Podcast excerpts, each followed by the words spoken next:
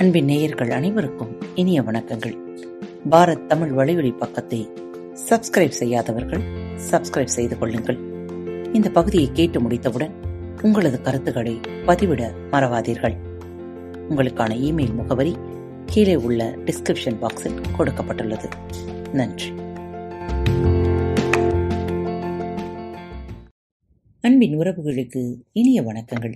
இந்த நாள் இனிய நாளாக அமையட்டும். இன்று தங்களது பிறந்த நாள் மற்றும் திருமண நாள் விழாவை கொண்டாடும் அனைவருக்கும் பாரத் தமிழ் வலையொலி பக்கத்தின் மனம் நிறைந்த வாழ்த்துக்கள். இன்று உங்களுக்கான பகுதி இன்று ஒரு தகவல். ஐயா தென்கட்சி கோ சுவாமிநாதன் அவர்களின் எழுத்து வடிவிலிருந்து. எப்பவும் பிஸிங்க. எனக்கு தெரிஞ்ச நண்பர் ஒருவர் இருந்தார். ஒரு ஆஃபீஸில் வேலை பார்க்குறார். அப்படி ஒன்றும் பெரிய நெருக்கடியான வேலை எதுவும் இல்லை. இருந்தாலும் எந்த நேரம் போய் பார்த்தாலும் ரொம்ப பிஸியாக இருக்கிறதா காட்டிக்குவார். அப்படி ஒரு சுவாபம் அவருக்கு. சார் உங்களை தான் பார்த்துட்டு போகலான்னு வந்தேன். அப்படின்னு சொன்னால் போதும். உடனே கொஞ்சம் இருங்க அப்படின்னு சொல்லிவிட்டு மேஜை மேலே கிடக்கிற ஃபைல்களை எல்லாம் எடுத்து பரபரன்னு திருப்புவார். அடுக்குவார். யாருக்காவது ஃபோன் பண்ணுவார். மறுபடியும் வைப்பார். எடுப்பார். இப்படி ஏதாவது பண்ணிவிட்டு ம் இப்போ சொல்லுங்க. என்ன விஷயம்? அப்படிம்பார். வெளியிலேருந்து யாராவது ஃபோன் பண்ணுறாங்க அப்படின்னு வச்சுக்கோங்களேன். ஃபோனை எடுத்து உடனே பேசுகிறதில்ல கையில் கொஞ்ச நேரம் எடுத்து அப்படியே சும்மா வச்சுக்கிறது. அதுக்கப்புறம் பேசுறது. அப்போ தான் இவர் ரொம்ப பிஸியாக இருக்காருன்னு ஃபோன் பண்ணுறவங்க நினச்சிப்பாங்களாம். இப்படிப்பட்டவங்களையெல்லாம் நீங்களும் சில இடங்களில் பார்த்துருக்கலாம். பிஸியாக இருக்கிறதா நடிக்கிறது இருக்கு பாருங்க. இந்த பழக்கம் இப்படியே நீடிச்சதுன்னா பின்னாடி பெரிய மனநோயாளியாக கூட ஆகலாம்னு நிபுணர்கள் சொல்கிறாங்க இவங்க நடிக்கிறாங்க அப்படிங்கிறத புரிஞ்சுக்கிறவங்க இவங்களை கேலியாக பார்ப்பாங்க. அப்படி பார்க்கறது கண்ணில் பட்டுட்டா இன்னும் மனசுக்கு வருத்தமாக போயிடும். இப்படி பரபரப்பாக இருக்கிறதா நடிக்கிறாங்களே இவங்களை பற்றி மனோதத்துவ நிபுணர்கள் என்ன சொல்கிறாங்க தெரியுமா?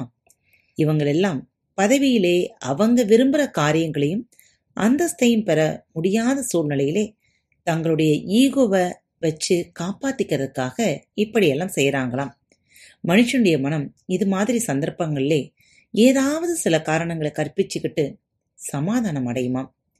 பரீட்சையில பாஸ் ஆகாத மாணவர்கள் ஆசிரியர்களை குறை சொல்றது இருக்கு பாருங்க. அது கூட இப்படிதான். இதை மனதின் தற்காப்பு சாதனங்கள் அப்படின்னு சொல்றாங்க. அதாவது டிஃபென்ஸ் மெக்கானிசம் பிஸியா இருக்கிறதா காட்டிக்கிறதுக்கும் அப்படிப்பட்ட ஒரு வகை பரபரப்பு தான் காரணமும். ஒருத்தருக்கு அவருடைய பதவியில உரிய அங்கீகாரம் கிடைக்கல. அப்படிப்பட்ட நிலையில இப்படி பரபரப்பா இருக்கிறதா நடிச்சுக்கிட்டு அதை அடைஞ்சதாக திருப்திப்படுத்துக்குவார். ஆல்கஹாலிக்னு சொல்றோமே அது மாதிரி இந்த குணத்தை ஒர்க்கஹாலிக் அப்படின்னு சொல்லலாம். இது மாதிரி ஆசாமிகள் எல்லாம் மனநலம் மருத்துவர்கள்ட்ட போய் விஷயத்த சொல்லி ஆரம்பத்திலே குணப்படுத்திக்கிறது நல்லது.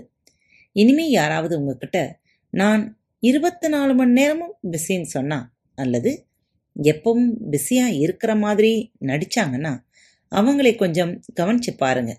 சரி இந்த நிலைமையை தவிர்க்கிறது எப்படி? ஒருத்தரை எந்த நாற்காலியில அதாவது பதவியில கொண்டுகிட்டு போய் உட்கார வச்சாலும் அந்த நாற்காலிக்கு பொருத்தமா தன்னை மாத்திக்கணும். வேலைய கத்துக்கணும். பதவிக்குரிய வேலை நல்லா பழக்கப்பட்டு போச்சுன்னா இந்த போலித்தனமான நடிப்புக்கு அவசியமே இல்லாமல் போயிடும். ஒரு நாள் காலையில் பத்து மணி இருக்கும். எப்பவும் பிஸியாக இருக்கிறதா சொல்லிக்கிற ஒரு ஆஃபீஸர் ஆஃபீஸை விட்டு வெளியே அவசர ஓடி வந்துக்கிட்டு இருந்தார். என்ன சார் இது? எல்லாரும் அவசரமாக ஆஃபீஸ்க்கு வர நேரம் இது. நீங்கள் அவசரமாக வெளியே ஓடி வரீங்களே அப்படின்னேன். தினமும் கையோட கொண்டு வர ஒரு முக்கியமான விஷயத்தை இன்னைக்கு வீட்டிலேயே விட்டுட்டு வந்துட்டேன். அதுதான் நான் அவசரமாக போகிறேன் அப்படின்னார். அதுக்கு ஏன் இப்படி ஓடணும்? பேசாம உங்க ஸ்கூட்டரை எடுத்துக்கிட்டு போக வேண்டியது தானே? அப்படின்னேன் நான் வீட்டில் விட்டுட்டு வந்ததே என்னோட ஸ்கூட்டரை தான் சார் அதை எடுத்துக்கிட்டு வரத்தான் ஓடுறேன் அப்படின்னு சொல்லிவிட்டு வேகமாக ஓடி மறைஞ்சிட்டார். என்ன நேயர்களே? வாழ்க்கையை நிதானமாக நிறுத்தி சிந்தித்து அனுபவித்து வாழ்வோம். இந்த நாள் இனிய நாளாக அமையட்டும். மீண்டும் மற்றொரு நல்லதொரு தலைப்பில் உங்கள் அனைவரையும் சந்திக்கும் வரை உங்களிடமிருந்து விடை பெற்றுக் கொள்வது உங்கள் அன்பு தோழி.